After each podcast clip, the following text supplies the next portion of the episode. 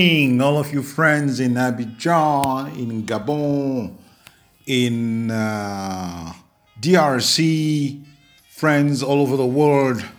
It's with great pleasure that we start this day and we continue this program.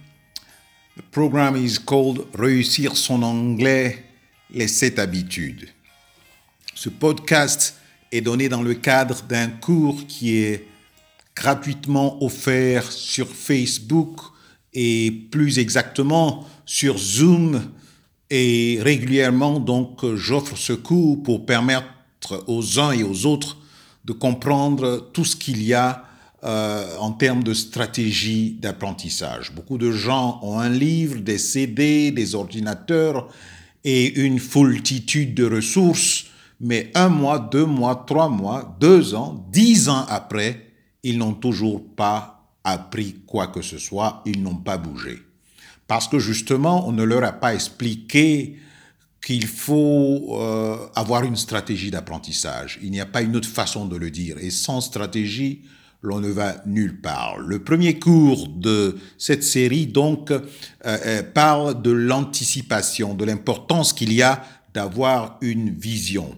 Maintenant, nous allons parler donc de la deuxième habitude, parce que en fait le, le, titre de cette série c'est Réussir son anglais, les sept euh, habitudes, et c'est le titre d'un livre que j'ai écrit justement sur la question des stratégies d'apprentissage. Donc euh, à titre de rappel, j'aimerais simplement vous dire que c'est essentiellement sur cela que nous avons euh, insisté pendant le premier cours, l'importance d'anticiper. Si vous allez sur Anchor, c'est un, c'est un site de podcast, vous pourrez trouver ce cours qui est le premier sur une série de sept euh, séances d'enseignement. Et ce podcast donc a pour titre Anticiper. Euh, vous allez, le titre c'est Réussir son anglais sur le site Anchor. Anchor s'écrit A-N-C-H-O-R. Voilà, donc, euh, ou même sur Facebook, euh, sur euh, mon profil Yves Cuyo ou sur la page Cambridge Institute, vous pourrez trouver ce premier cours. Le deuxième cours d'aujourd'hui continue un peu dans la même lancée, mais se concentre sur la deuxième habitude. Alors, peut-être en guise de rappel, j'aimerais pouvoir dire aux uns et aux autres quelles sont ces sept habitudes qu'on trouve, qu'on retrouve chez ceux qui réussissent leur anglais. Ils ont une farouche envie de réussir, ils ont de l'anticipation, comme je l'ai dit, ils ont une vision. La deuxième habitude sur laquelle nous allons nous concentrer aujourd'hui, c'est qu'ils apprennent.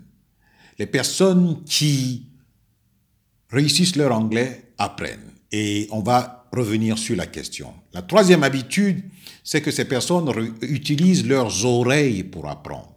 La quatrième habitude, c'est que ces personnes cultivent la persévérance. La cinquième habitude, c'est que ces personnes utilisent beaucoup, utilisent déjà le peu qu'elles ont appris. La sixième habitude, c'est que ces personnes apprennent selon leurs besoins. Et la septième, c'est qu'ils s'intéressent à l'anglais, qu'ils s'intéressent au monde anglophone, qu'ils s'intéressent à tout ce qui peut être une source d'apprentissage pour eux. Chaque jour, je vais avoir l'occasion de développer davantage, mais j'aimerais euh, déjà pouvoir insister sur l'habitude numéro 2. Donc si vous recherchez ce cours, le titre c'est Apprendre dans la série Réussir son anglais, les sept habitudes. Mais avant d'aller plus loin, permettez-moi de lire quelques lignes du livre dont je vous parle et euh, dont vous pouvez disposer euh, dès que vous voulez. Un survol des sept habitudes de ceux qui réussissent leur anglais. Pourquoi les jeunes adultes, les professionnels et même les retraités se mettent ou se remettent à l'anglais? Spécialiste de language acquisition, parce que c'est comme ça que ça se dit en anglais, l'acquisition de l'anglais langue seconde, cette question est une préoccupation depuis une trentaine d'années pour moi. J'en ai fait un objet de thèse de recherche, d'enquête à plusieurs reprises. Pourquoi apprend-on l'anglais? Mon métier de coach m'a appris à écouter ce qui n'est pas dit et j'ai découvert que derrière le jargon, le vocabulaire habituel euh, que l'on avance, hein, je veux apprendre l'anglais pour mon boulot, pour mon prochain voyage, En réalité, l'homme et la femme, l'homme ou la femme qui s'exprime ainsi, traduit souvent de la peur, peur liée à l'avenir professionnel, recherche une revanche sur la vie, euh, en a marre euh, d'une crise d'identité, on ne se retrouve pas, n'est-ce pas? Ou peut-être souhaite un plus grand bonheur pour les siens.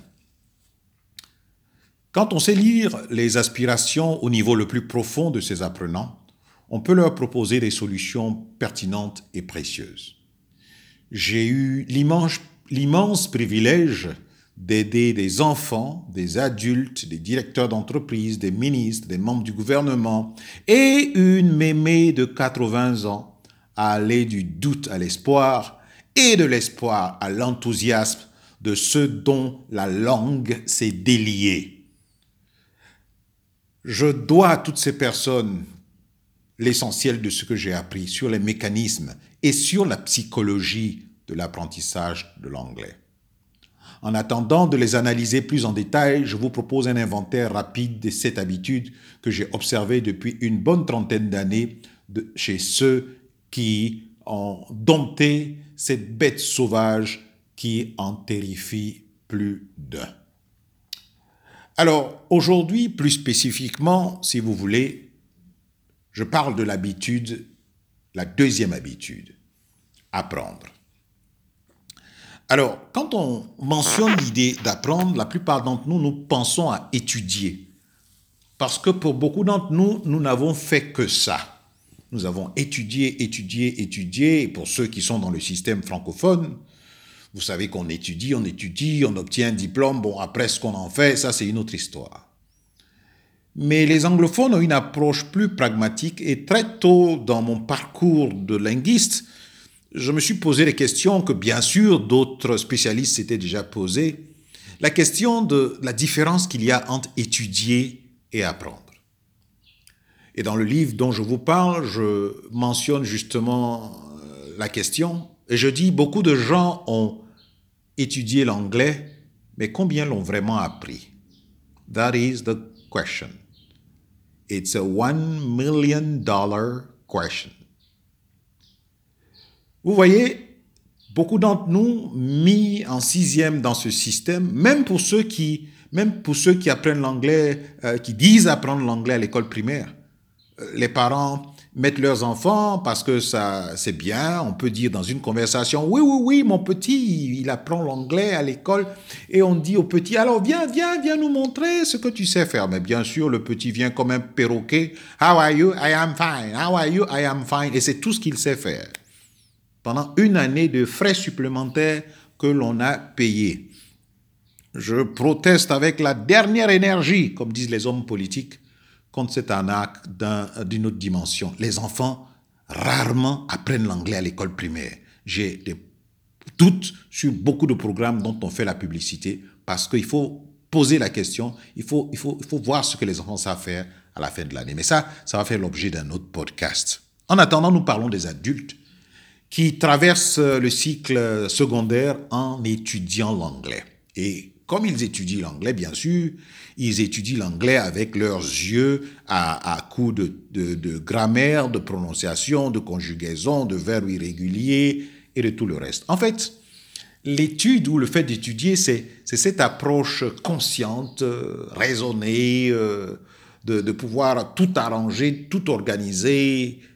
Sauf que quand vous finissez le bac, vous pouvez même avoir quelquefois une bonne note en anglais au test d'anglais ou à, la matière qu'on appelle l'anglais, mais euh, ça ne garantit pas que vous parlez l'anglais. Et ce qui est plus grave, c'est que vous entrez à l'université où pendant quatre ans, vous n'aurez pas toujours l'obligation de faire anglais. Bon, c'est vrai que pour faire bien, on va vous saupoudrer quelques matières, euh, quelques heures d'anglais pendant le cycle de droit ou pendant le cycle d'ingénieur, mais ça va pas plus loin que ça. Vous avez étudié l'anglais, vous ne l'avez pas appris. Je vous invite en parlant de cette deuxième habitude à apprendre. Vous voyez, euh, je dis souvent dans mes interventions que un des meilleurs labos de langue que j'ai pu visiter sur Terre est le marché Gouraud d'Adjamé. Pour le linguiste que je suis, quand on s'assoit, quand on écoute, quand on observe, on est étonné de comment en si peu de temps, ces femmes sont capables d'acquérir une langue, une première langue, une deuxième langue rapidement, sans stylo à billes, sans cahier, sans tablette, sans smartphone, enfin, sans cet ensemble d'outils et d'instruments high-tech que nous croyons indispensables pour apprendre. Non, ils ne sont pas indispensables. Vous voyez, apprendre est un processus intuitif. Et c'est à travers ce processus intuitif que vous êtes capable, par une osmose avec la langue, par le fait d'être exposé à, la langue, par le fait de, pouvoir euh, plonger dans la langue, dans l'univers culturel et, et, phonologique, si je peux dire, de la langue, c'est ce processus qui vous permet de parvenir à ce que les Anglais appellent language acquisition. Parce qu'en fait, le but final, ce n'est pas de réussir au test. Le but final, c'est de pouvoir converser. Et j'ai eu l'occasion de dire à quelques-uns d'entre vous, coincés par les urgences professionnelles, quelques-uns d'entre nous ont appris très rapidement la partie professionnelle de leur anglais.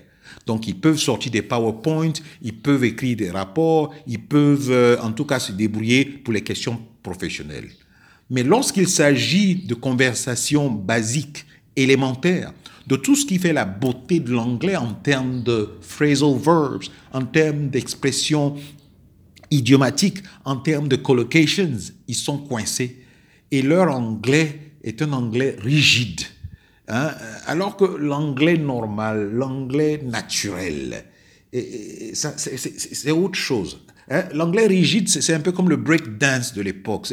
C'est pas très naturel. Par contre, l'anglais naturel, c'est comme de la rumba. Hein? C'est comme de la zumba, si vous voulez. Donc, il s'agit de changer le paradigme. Il s'agit de changer la façon de comprendre comment on acquiert cette acquisition. Le mot acquisition est un mot qu'on emploie en termes, euh, les banquiers emploient ça, les gens de l'immobilier emploient ça. Ça veut dire, ça devient votre propriété. Et c'est mon désir, en vous parlant de ces stratégies d'apprentissage, en vous parlant de cette deuxième habitude, de pouvoir justement acquérir euh, l'anglais de façon permanente, de façon définitive. Parce que si vous n'êtes pas capable d'avoir des choses qui sont définitivement à vous, je peux vous garantir que euh, vous n'allez pas loin. Vous allez accumuler des connaissances grammaticales, mais ça ne va pas vous emmener où que ce soit.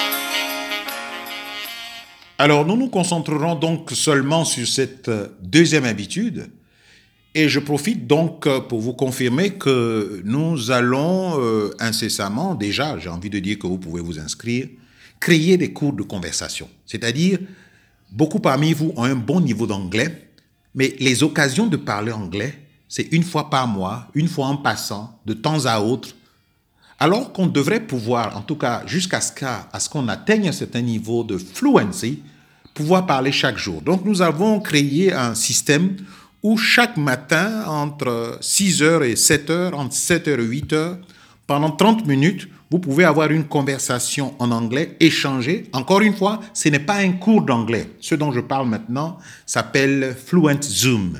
Ce produit Fluent Zoom n'est pas un cours d'anglais classique. C'est pour ceux qui ont un niveau acceptable d'anglais, mais à qui il manque cruellement de la conversation. Nous nous mettons en ligne, nous parlons, nous échangeons, je corrige vos fautes, et vous êtes dans un groupe où vous n'êtes pas plus de 5 personnes et je peux vous expliquer les détails de ce produit euh, si vous voulez. J'en ai parlé déjà sur LinkedIn et puis euh, euh, nous pouvons en reparler en messagerie privée si vous voulez. Je suis donc Yves Cuyo. Mon but, c'est de vous emmener loin, loin, loin, loin sur le Kilimanjaro, to take you to the top level so that you move from good English to great English. You can call us Cambridge Institute 71 83 83 83. Thank you very much.